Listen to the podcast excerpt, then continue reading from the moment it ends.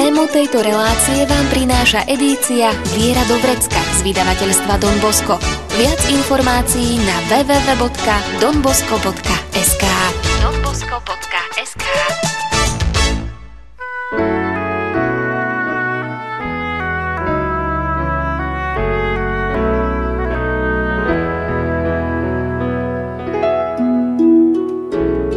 Viera do vrecka. Praktická príručka každého kresťana. Viera do vrecka.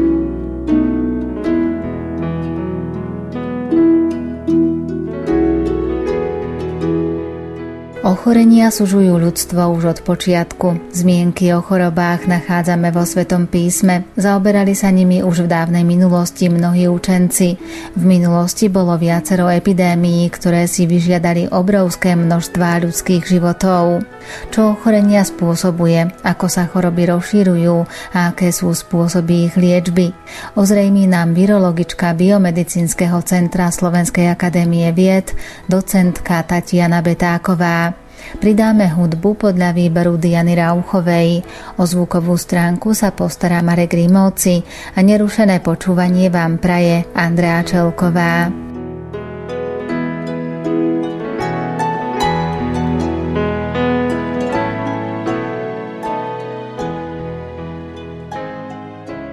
V rámci edície Viera Dovrecka vyšla aj brožúrka s názvom Očkovať s takým otáznikom a je to momentálne veľmi aktuálna téma aj v súvislosti s ochorením COVID-19, ktoré sa šíri vo svete už druhý rok. Keby sme najskôr mohli vysvetliť históriu infekčných ochorení, ak by sme mali ísť niekde ďaleko do minulosti, kde by sme našli tie počiatky infekčných ochorení? V podstate tak, ako je staré ľudstvo, tak s nami idú aj tie infekčné ochorenia. V podstate problém je v tom, že ľudia nevedeli, čo spôsobuje to dané ochorenia. Čiže môžeme čerpať iba zo starých kroník, listov, prípadne to, čo archeológovia nájdu.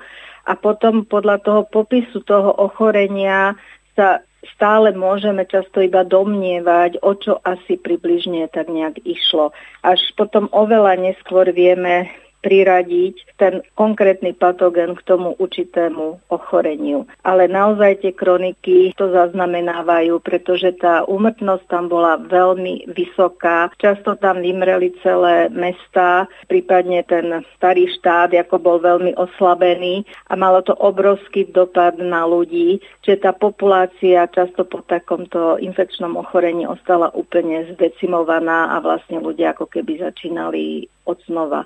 Takže naozaj tie infekčné ochorenia nás aj v minulosti trápili, v podstate stále nás trápia a obávam sa, že aj do tej budúcnosti ešte stále musíme s nimi počítať. Už aj v minulosti sa hovorilo o epidémiách, pandémiách. Ak by sme mohli ozrejmiť alebo pripomenúť, vysvetliť rozdiely v týchto pojmoch, čo zahrňa pandémia nejakého ochorenia a kedy ide o epidémiu? Pandémia je to vlastne, keď sa objaví nejaký nový patogén, ktorý prípadne ešte nebol v tej ľudskej populácii a vlastne spôsobí, že ochorie veľká populácia ľudí a geograficky sa to rozšíri na obrovské územie. Čiže v tej histórii napríklad oni teda nevedeli ešte rozlišovať tie kontinenty a podobne, ale tie pandémie teda sa týkali, že boli na obrovskom geografickom rozsiahlom území.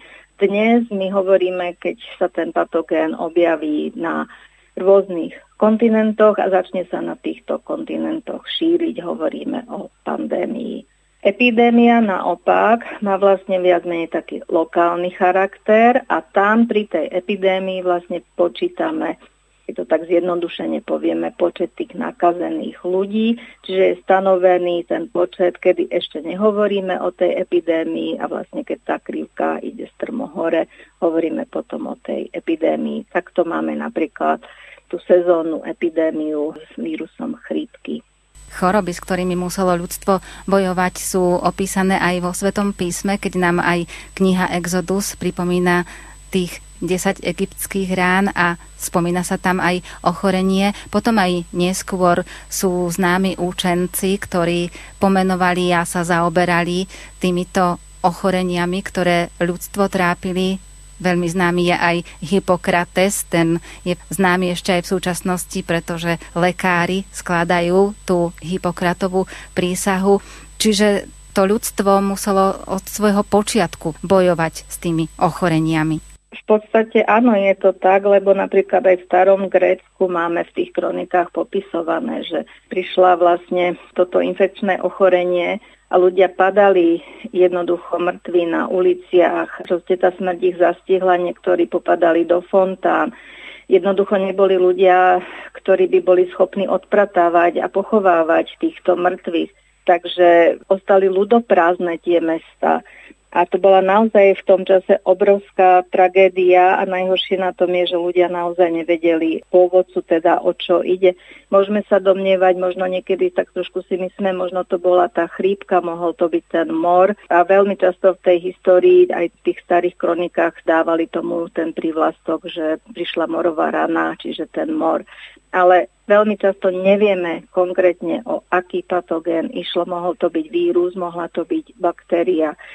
Takže až vlastne potom neskôr vieme, že potom išiel teda naozaj o ten ozajstný mor, čo je teda baktéria Yersinia pestis, ktorá bola objavená až v roku 1894 tým francúzským bádateľom Alexandrom Yersinom a teda dostala po ňom aj to pomenovanie. Ale vieme napríklad už aj v starej Číne napríklad boli práve kiahne, veľmi sa šírili, spôsobovali vážne ochorenie. Vieme, že tam je obrovská úmrtnosť, prípadne ľudia ostávali potom zohavení. Tam ostávali také hlboké jazvy na tvári po celom tele. A napríklad už v starej Číne vedeli, že ako sa brániť a vlastne z usušenej kože z tých plusgerikov, tak vlastne toto sušili a inhalovali a zistili, že získali imunitu proti tomu ochoreniu. Čiže tam už by sa dalo povedať, že bolo vlastne takéto prvé vakcinovanie proti pravým kiahňam, ktoré my tu v Európe sme ešte dlhé roky potom nepoznali.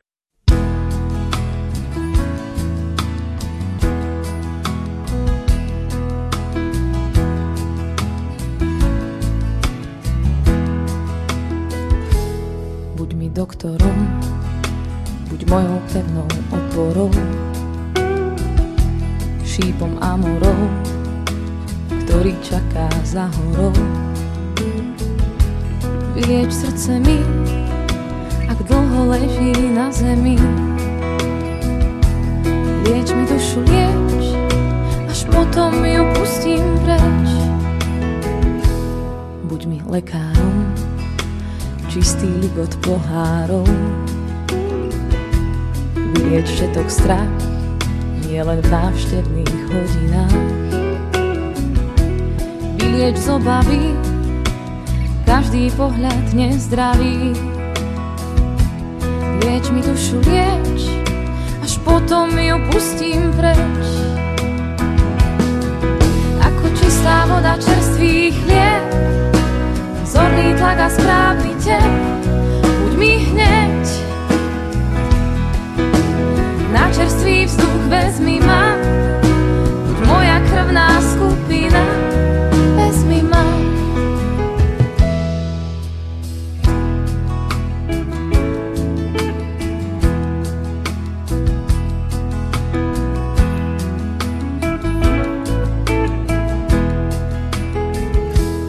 Buď mi tabletkou, čo zaberie na všetko každom postoji láska rany zahojí. V každom trápení počkaj na mňa môj ženich. To, čo lieči svet, je každého srdca stred. Ako čistá voda čerstvých chlieb, vzorný tlak a správny tep, buď mi hneď čerstvý vzduch vezmi ma, buď moja krvná skupina, vezmi ma. kedy nastal taký prelom, že prišlo sa na to, že najlepším, takým najúčinnejším prostriedkom proti šíreniu ochorení je práve vakcinácia alebo to očkovanie? Ten prelom nastal až koncom 18. storočia, keď si vlastne anglický dedinský lekár Edward Jenner všimol a teda spravil pokus, keď hnisom z tých kravských kiahní naočkoval 8-ročného chlapca. A vlastne zistil, že tento chlapec síce ochorel, ale to ochorenie malo iba veľmi mierny priebeh a chlapec sa už potom nenakazil pravými kiahňami. Ono vlastne celé to vyšlo z toho, že si všimol, že ženy, ktoré pracovali s kravami, tie dojičky kráv, veľmi často ochoreli od tých kráv, že sa nakazili tými kravskými kiahňami, čo malo iba mierny priebeh a vlastne tieto ženy nikdy neboli nakazené pravými kiahňami. Čiže toto ho viedlo potom k tomu experimentu, kde si to vlastne potvrdil na tom chlapcovi a zistil, že takýmto spôsobom sa dá získať ochrana pred pravými kiahňami. Koľko rokov potom muselo prejsť, aby Svetová zdravotnícká organizácia mohla vyhlásiť, že práve kiahne už zmizli z ľudskej populácie. Od toho 18. storočia postupne sa to očkovanie rozšírilo aj za Rakúska-Uhorska, aj na to Slovensko.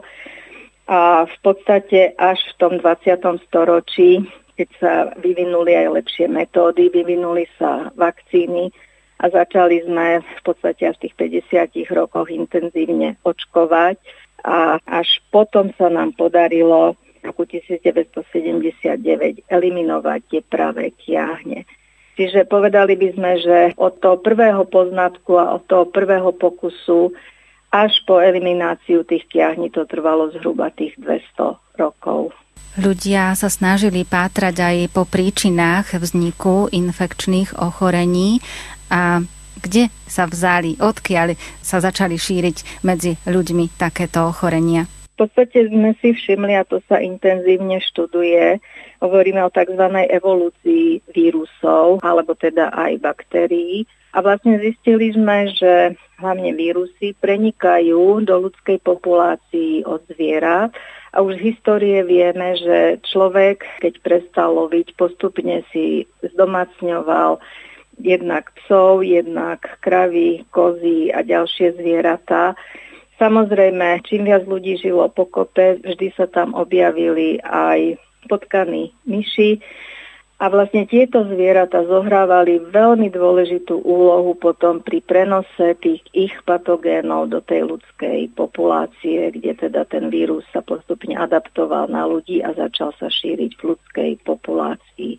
Zaujímavé tu je, že ako náhle potom ten vírus sa raz adaptuje na tú ľudskú populáciu, už potom spätne treba neinfikuje tie zvieratá, prípadne nespôsobuje u tých zvierat závažné ochorenie. Sú také spoločné ochorenia s určitými zvieratami? V súčasnosti vieme dať do súvislosti prenos rôznych patogénov zo zvierat a vieme, že napríklad od psov preniklo do ľudskej populácii asi 65 ochorení, ako je stinka, besnota, salmonelóza, toxokaróza, antrax a podobne.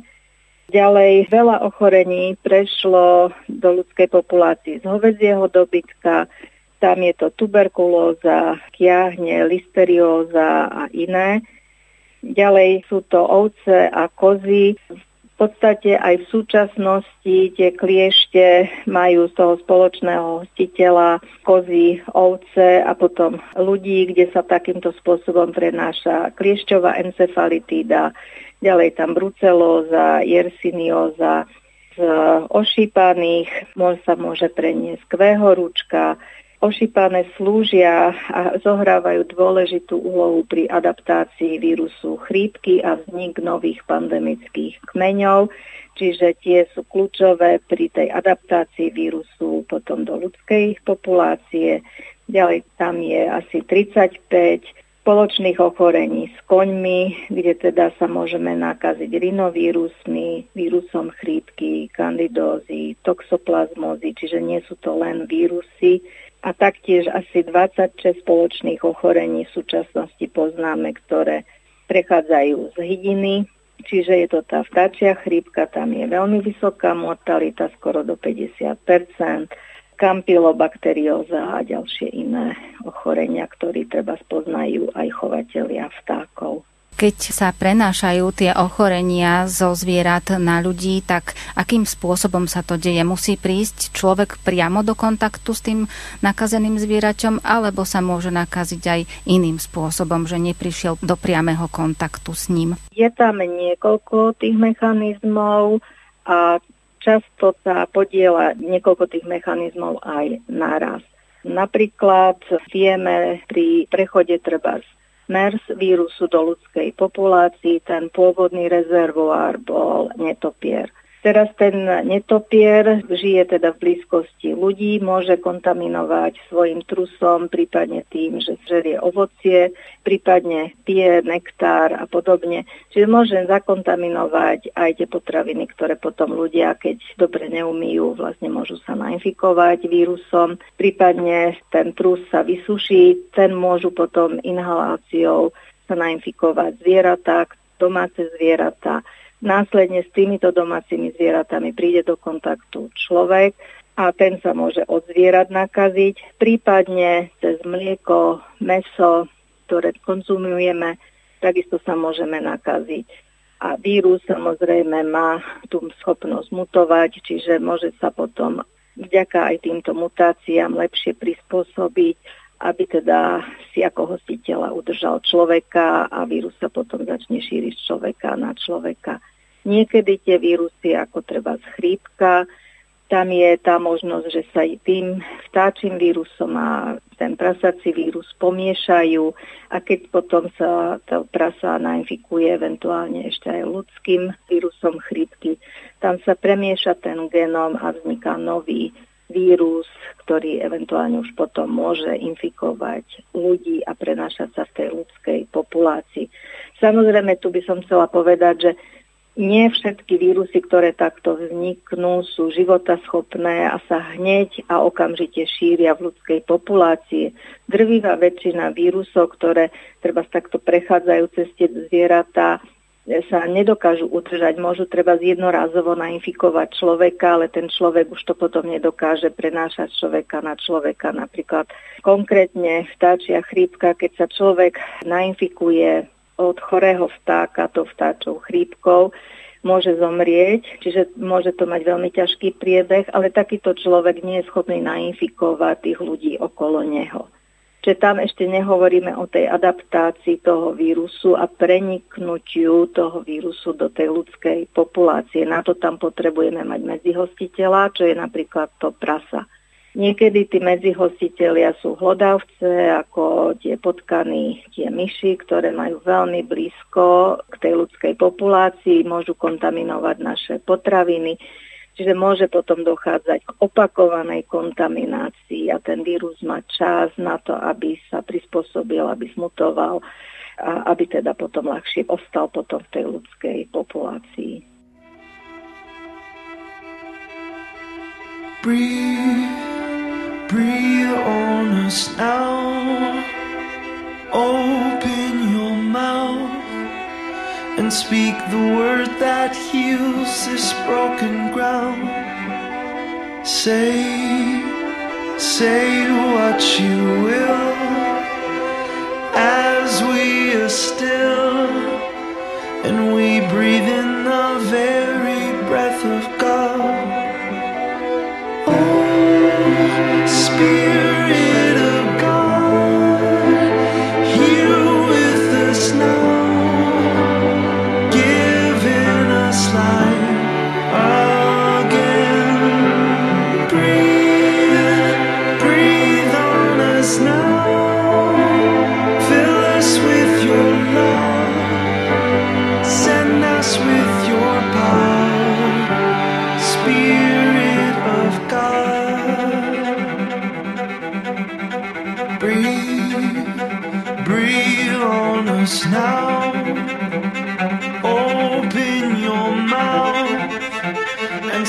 The word that heals this broken ground. Say, say what you will. Show us your will as we breathe in the very breath of God.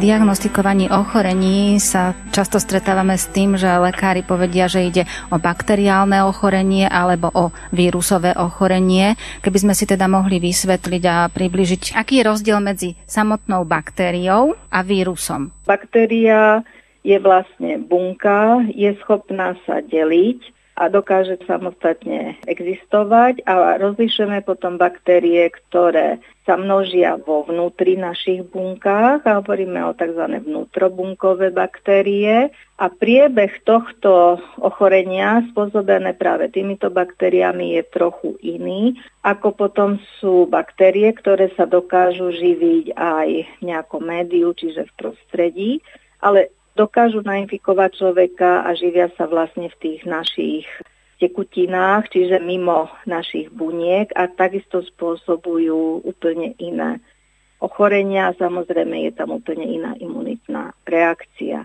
Na rozdiel od toho vírus sa nedokáže sám množiť, nedokáže existovať bez bunky. Vírus potrebuje na svoje množenie živú bunku, či už teda rastlinu, živočíšnu alebo tú ľudskú bunku.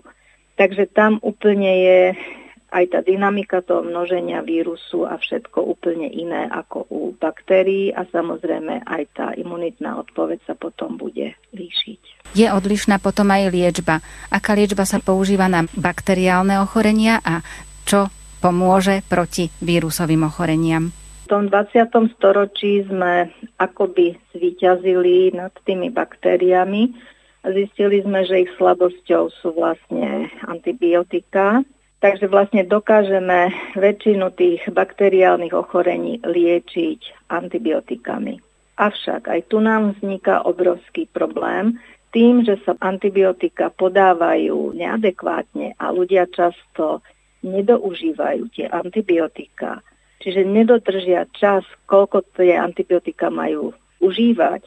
Čiže ako náhle mnohým ľuďom je lepšie vysadia antibiotika a nedodržia aspoň tých minimálne 5 dní, vznikajú nám aj u baktérií rezistentné kmene. V súčasnosti máme čoraz väčší problém nájsť antibiotika, ktoré ešte stále by boli schopné zabíjať tie baktérie, ktoré spôsobujú ochorenie, prípadne už začíname kombinovať antibiotika, začíname mať aj problémy nachádzať nové antibiotika, pretože sa zistilo, že už dva týždne po objavení sa nových antibiotík do dvoch týždňov máme už rezistentné kmene, čiže toto nás čaká ako veľký problém do budúcnosti, ktorý už sa rieši a bude ho treba intenzívne riešiť. Ale na vírusové ochorenia antibiotika nepôsobia, pretože ako som spomenula, vírus potrebuje našu bunku, nedokáže sa sám množiť a vlastne tieto antibiotika nezabíjajú naše bunky, čiže nezabíjajú ani neovplyvňujú množenie vírusu v našich bunkách. Máme však nejaké antivirotika, sú to chemické látky, ktoré sú cieľene syntetizované, aby napríklad inhibovali určitý stupeň toho množenia toho vírusu, prípadne veľmi často aj to, aby sa ten vírus vôbec naviazal na našu bunku. Avšak tu nám vznikajú tie mutácie, že vírus jednoducho veľmi rýchlo dokáže zmutovať a obísť to antivirotikum. A ďalšia nevýhoda tých antivirotik je, že majú keďže pôsobia v tých našich bunkách, majú efekt aj na zdravé bunky, čo sa potom prejavuje, že sú nežiaduce účinky, čiže ľuďom treba môže byť veľmi zlé, spája sa tam nespavosť, môžu mať halucinácie a podobne.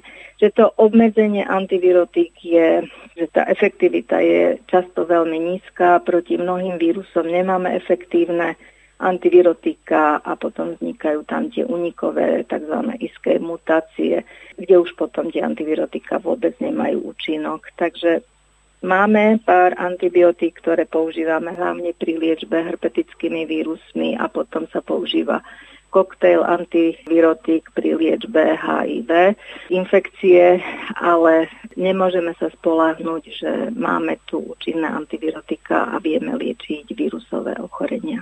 A v súvislosti s vírusom SARS-CoV-2, ktorý spôsobuje ochorenie COVID-19, ktoré doslova decimuje celý svet, tak tento vírus sa šíri akým spôsobom? Lebo veľmi často sa hovorí aj o tom, a mnohí z nás to už aj prežili, že niekto má veľmi ťažký priebeh toho ochorenia, keď sa nakazí, niekto o tom ani nemusí vedieť a niekto sa s tým vysporiada jednoducho. Infikovaný človek, či už je to baktéria, vírus, to nie je iba jednoduchý proces. Tam sa spúšťa celá séria rôznych mechanizmov a dráh v našom tele.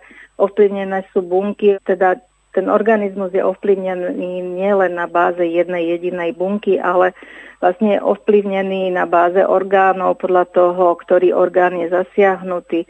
Zohrávajú tam úlohu gény, náš imunitný systém, zohráva tam úlohu vek, ďalšie ochorenia, ktoré máme. A nemusíme o tých ochoreniach vždy vedieť, čiže nemusíme si ich byť vedomi a vlastne pri tom infekčnom ochorení aj toto niekedy sa potom obráti proti nám. Takže nemôžeme jednoznačne vysvetliť, že prečo niektorí ľudia reagujú veľmi ľahkým priebehom a niektorí naopak majú ťažký, ale napríklad konkrétne pri infekcii SARS-2 vírusom, koronavírusom vieme, že je tam asi 70 genetických faktorov, ktoré zohrávajú úlohu, ako ten organizmus bude na vírus reagovať. A plus, ako som spomenula, vieme, že sú tam tie rizikové faktory ako obezita, cukrovka, cievne, srdcovo-cievne ochorenia, vysoký krvný tlak. Samozrejme, vek pacienta, vek sa často spája s tými chronickými ďalšími ochoreniami. Imunitná reakcia je už oveľa slabšia, čiže starí ľudia už nereagujú, ich imunitný systém už nereaguje tak silne a tak rýchlo ako imunitný systém mladého človeka môže tam zohrávať úlohu aj momentálne, či nie ste koinfikovaní nejakým bežným aj patogénom. Čiže aj to tam určite bude zohrávať úlohu. Takže sme každý individuálny a preto aj každý z nás individuálne reaguje na tú infekciu a tiež je veľký rozdiel, sa ukazuje, ak je niekto infikovaný prvýkrát a ak je niekto infikovaný týmto vírusom, hlavne týmto koronavírusom druhý a tretíkrát. Ukazuje sa, že ľudia, ktorí boli infikovaní druhý a tretíkrát, mali oveľa horší priebeh a eventuálne potrebovali tú hospitalizáciu, prípadne zomreli.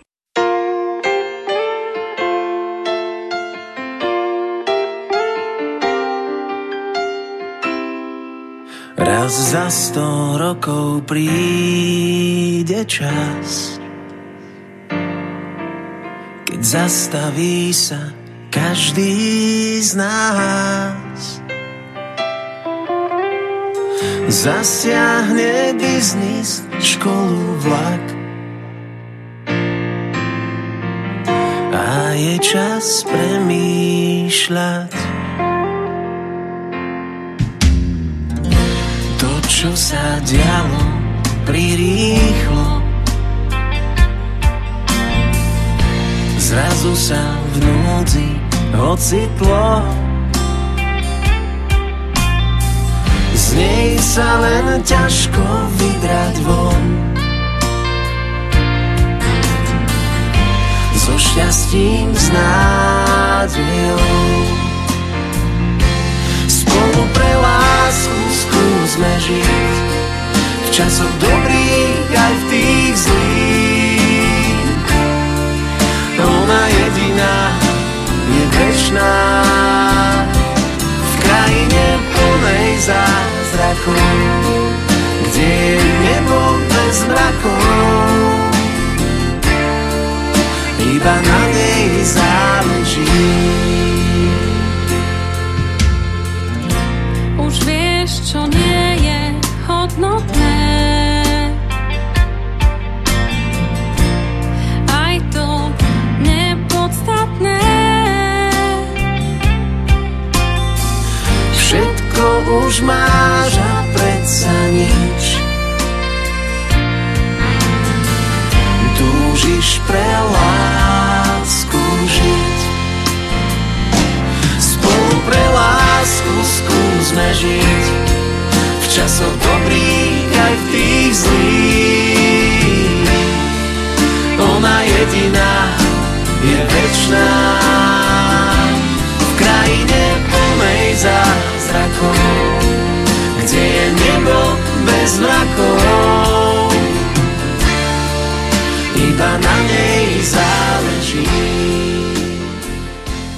Sa dotkneme ešte aj samotnej imunity ľudí, tak môžeme mať vrodenú a získanú imunitu. Aký je v nich rozdiel? My máme tú vrodenú imunitu, tu má každý z nás už od samého narodenia, preto dostala aj meno to vrodená imunita. Táto imunita je, keby sme to vývojovo definovali, je veľmi stará, ale nevýhodou tejto imunity je, že vlastne nie je špecifická.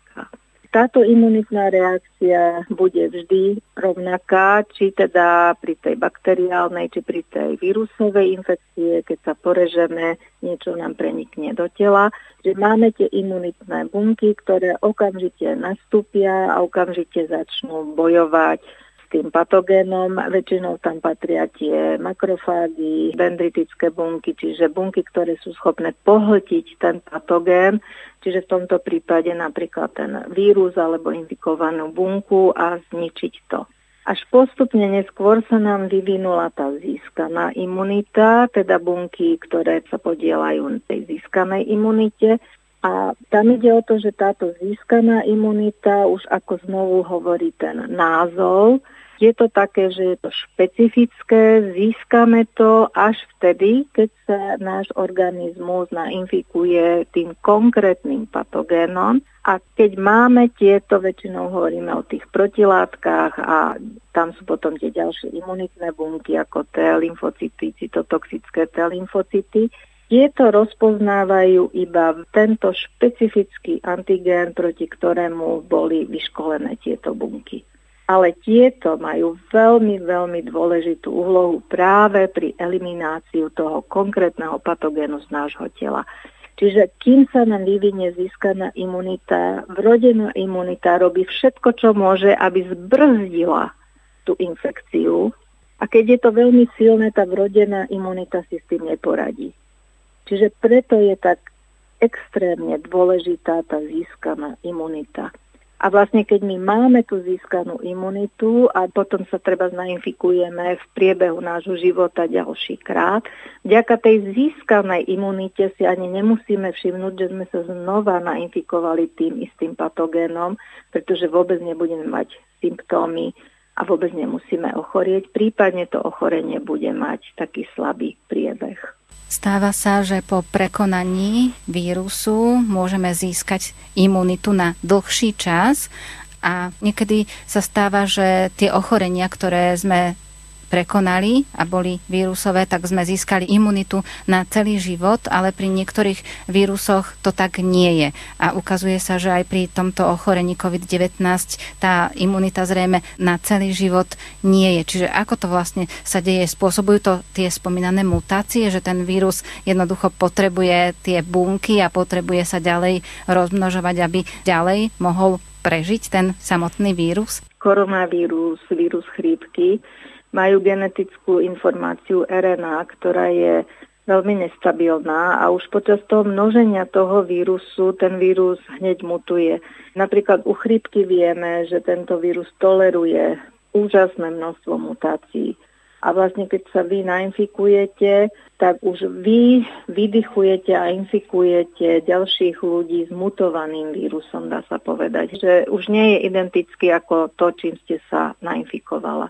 Našťastie tento koronavírus je stabilnejší a netoleruje toľko mutácií ako ten vírus chrípky. Hovorím našťastie. Ale stále je to RNA vírus a dokáže veľmi efektívne mutovať. Druhá vec je potom ten selekčný tlak, keď máte nejaké protilátky, ale nemáte ich treba dostatočne silné, tak ten vírus dokáže potom zmutovať a vlastne hlavne hovoríme tu o tých vírus neutralizačných protilátkach, ktoré teda sú veľmi dôležité, lebo keď sa naviažu vírus neutralizačné protilátky na vírus, už z toho názvu vyplýva, že dokážu ho neutralizovať a ten vírus nie je schopný infikovať naše bunky a šíriť sa v našom organizme. A vírus vlastne zasa na druhej strane sa bráni a mutuje práve v tých miestach, kde sa viažu tie vírus neutralizačné protilátky, aby unikol tomu imunitnému systému a aby znovu bol schopný nás infikovať a neprišiel o nás ako o vhodného hostiteľa. Čiže toto je taký kolobeh a u toho koronavírusu preto napríklad tie isté mutácie boli pozorované aj v Brazílii, aj v Juhoafrickej republike, aj v Ázii, pretože sú to vlastne tie naozaj miesta, ktoré teda tam sa vytvárajú tie vírus neutralizačné protilátky.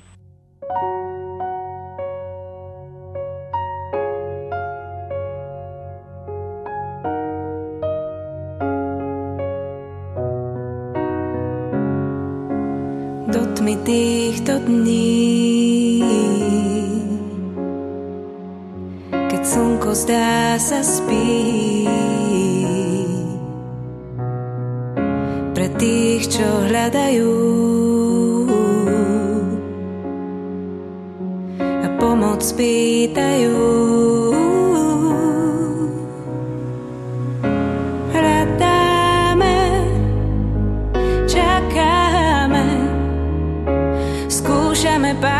Vstávame a padáme na pokraji síl. Tu stojím a skúšam kráčať ďalej v boji sám na pokraji síl. Tu stojím a dlane spínam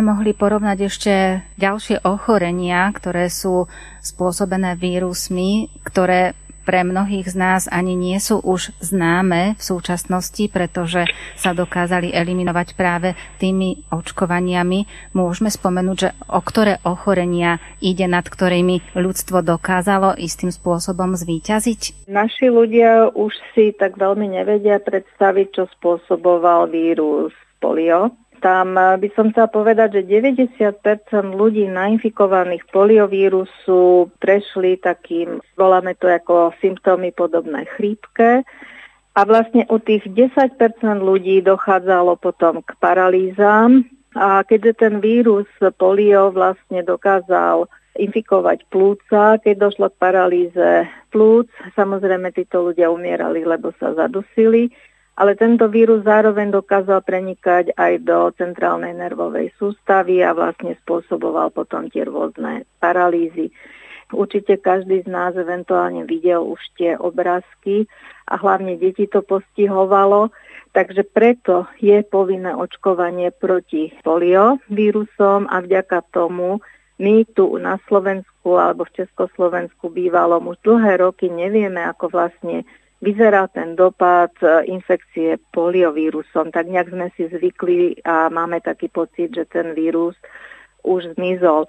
Momentálne Svetová zdravotná organizácia vyhlasila program a snažíme sa tento vírus eliminovať, pretože tento vírus našťastie nemutuje tak ľahko, aby unikal imunitnému systému, čiže je možná jeho úplná eliminácia ale kým ešte existujú na svete ohniska, kde sa tento vírus stále vyskytuje a tie ohniska stále sú, nemôžeme prestať s očkovaním, pretože ak prestaneme s očkovaním a vy náhodou v rámci svojej dovolenky prídete s tým vírusom do kontaktu, môžete teda skončiť paralizovaný, prípadne teda zomriete.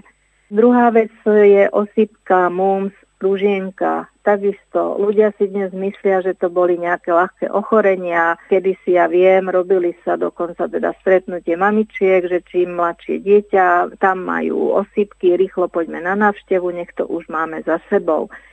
No, keby to bolo také krásne, nebudeme vyvíjať vakcínu proti týmto ochoreniam. Ale tu si treba uvedomiť, že napríklad také osýpky znova dokážu mať obrovský dopad a dokážu natrvalo poškodiť organizmus. Spájajú sa s komplikáciami, ako je hluchota, poškodenie zraku, ktoré tieto, toto poškodenie môže viesť až k slepote, čiže stratia teda zrak plus môže napadnúť centrálnu nervovú sústavu, tam sú rôzne encefalitídy, ďalej môže napadnúť srdce, čiže tam sú myokarditídy. Zvlášť nebezpečné toto infekčné ochorenie bolo pre tehotné ženy, kedy tieto ženy buď potratili, alebo bol poškodený plod a mnohé ďalšie plus. Nemálo prípadov ochorenia osy pokončí smrťou a napriek tomu, že teda budete mať vynikajúceho lekára a dávam všetko, čo je v súčasnosti dostupné, toto infekčné ochorenie nemusíte prežiť. A čo ešte osypky dokážu robiť? Toto ochorenie sa môže prejaviť až po rokoch, keď je vlastne infikovaná centrálna nervová sústava, Dochádza tam k takému poškodeniu mozgu, ktoré je nezlučiteľné so životom a títo ľudia až niekoľko rokov po prekonaní osýpok zomierajú, čiže tie dlhé roky, 8 rokov si vôbec neboli vedomí, že by napríklad boli ešte stále nainfikovaní. Takisto MUMS vieme dobre, že tam nám ostávali chlapci, ktorí nemohli mať deti, plus znovu tá hluchota, encefalitídy a ďalšie veci.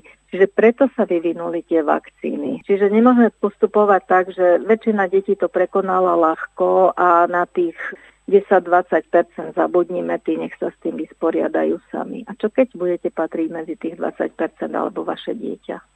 A môžeme povedať, že trošku tak hypoteticky, že keď sme dokázali zvíťaziť aspoň nad niektorými ochoreniami tou vakcináciou, teraz pri tejto pandémii koronavírusu sme ešte len na začiatku, ale že o niekoľko rokov sa môže stať, že sa nám podarí zvíťaziť aj nad týmto ochorením? Teoreticky by sme mohli, pretože máme tu veľmi efektívne očkovacie látky, Len naozaj teda by sme sa museli zaočkovať na celom svete a dosiahnuť tú kolektívnu imunitu, čiže zabrániť tomu vírusu, aby mal čo najmenej hostiteľov, aby sa nemohol ďalej šíriť. A vlastne až potom, keď sa neviem, aký dlhý čas neobjaví ten vírus, dal by sa tento vírus vyhlásiť za eradikovaný. Myslím si, že dalo by sa to s týmto vírusom dosiahnuť, len obávam sa, že je čoraz viac odporcov očkovania a celková aj politická a táto situácia, uvidíme, ako sa to bude vyvíjať. Jako teoreticky je to možné. Či sa nám to prakticky podarí, uvidíme. Aj v minulosti boli odporcovia proti očkovaniu a napriek tomu, ako ste aj spomínali, tie osýpky alebo aj tú detskú obrnu, predsa len tieto ochorenia v súčasnosti už veľmi ani nepoznáme, ani nevieme, že čo dokážu spôsobiť.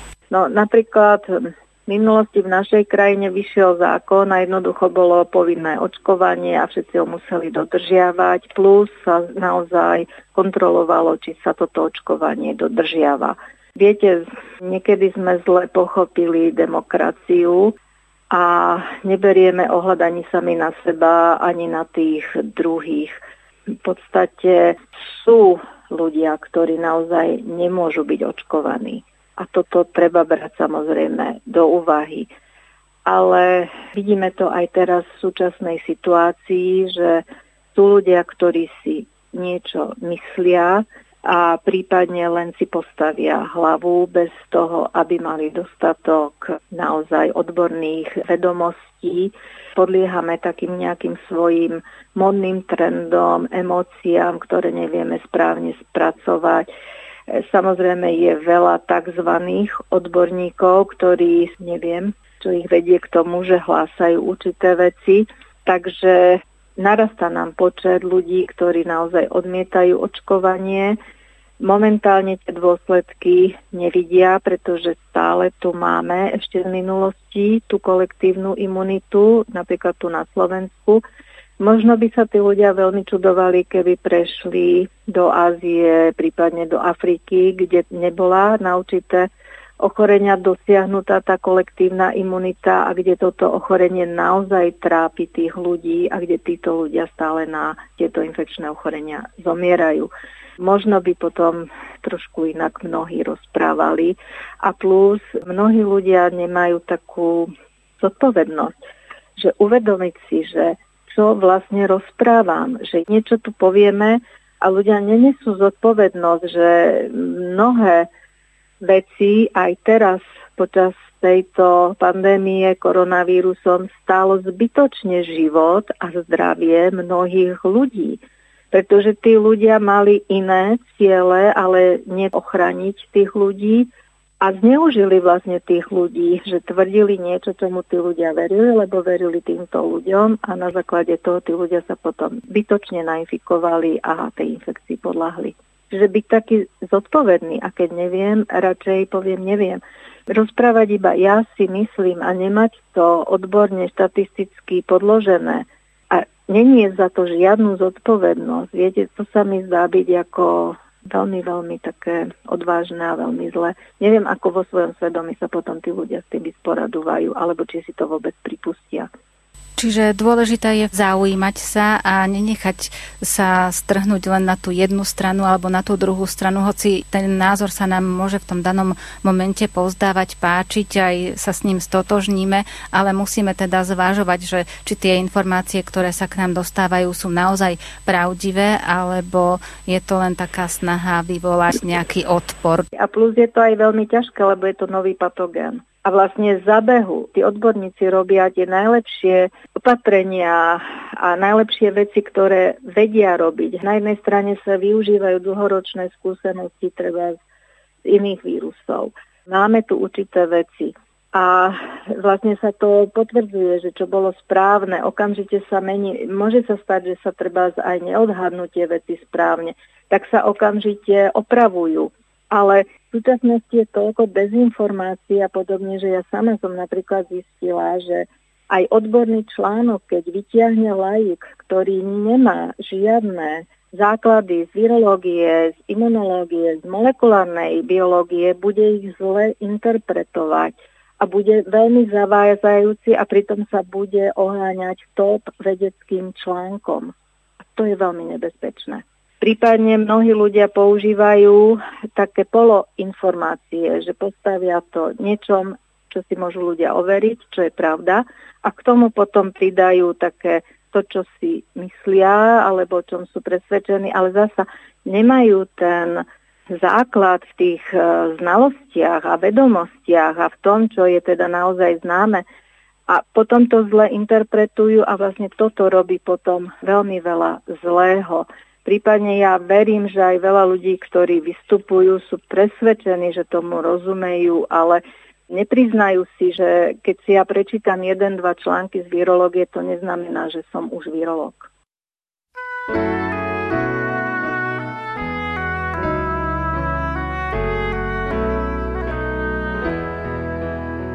O infekčných ochoreniach v minulosti i súčasnosti, ich šírení i liečbe nám dnes porozprávala virologička Biomedicínskeho centra Slovenskej akadémie vied, docentka Tatiana Bedáková. Viete, ako funguje očkovacia látka a tiež si kladiete otázku, či potrebujeme vakcínu proti COVID-19? Nalaďte si nás aj na budúce, keď sa zameriame na vakcíny. Dnes vám za pozornosť ďakujú hudobná redaktorka Diana Rauchová, majster zvuku Marek Rimovci a moderátorka Andrea Čelková. Tému tejto relácie nájdete v edícii Viera do vrecka z vydavateľstva Don Bosco. Viac informácií na www.donbosco.sk donbosco.sk Pamätáš sa, keď život bol len víkend, teraz sa učíme žiť každý deň. Vítame novú jar kľúčovou dierkou, chránime svet telkou. Vnímame každý deň radosti, starosti, lejeme si spolu odvahu, nádej. Tela sú zavreté, duša je voľná, opäť to skúšame celý deň offline. Konečne máme na seba čas, nemusíš hovoriť, mám ťa rád to skutkami poď sa hrať. Pomalší život pulzuje v nás, ležíme v posteli, náš dom, náš hrad, tak skúsme sa zoznámiť po druhý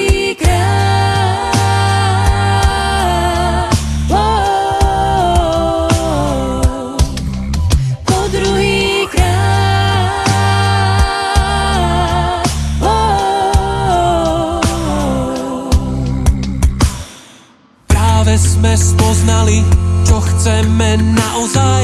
Rodina, priatelia, zdravie či viera. Teraz už vieme, že dobre je doma. Každý tam má miesto, kde sa vie schovať.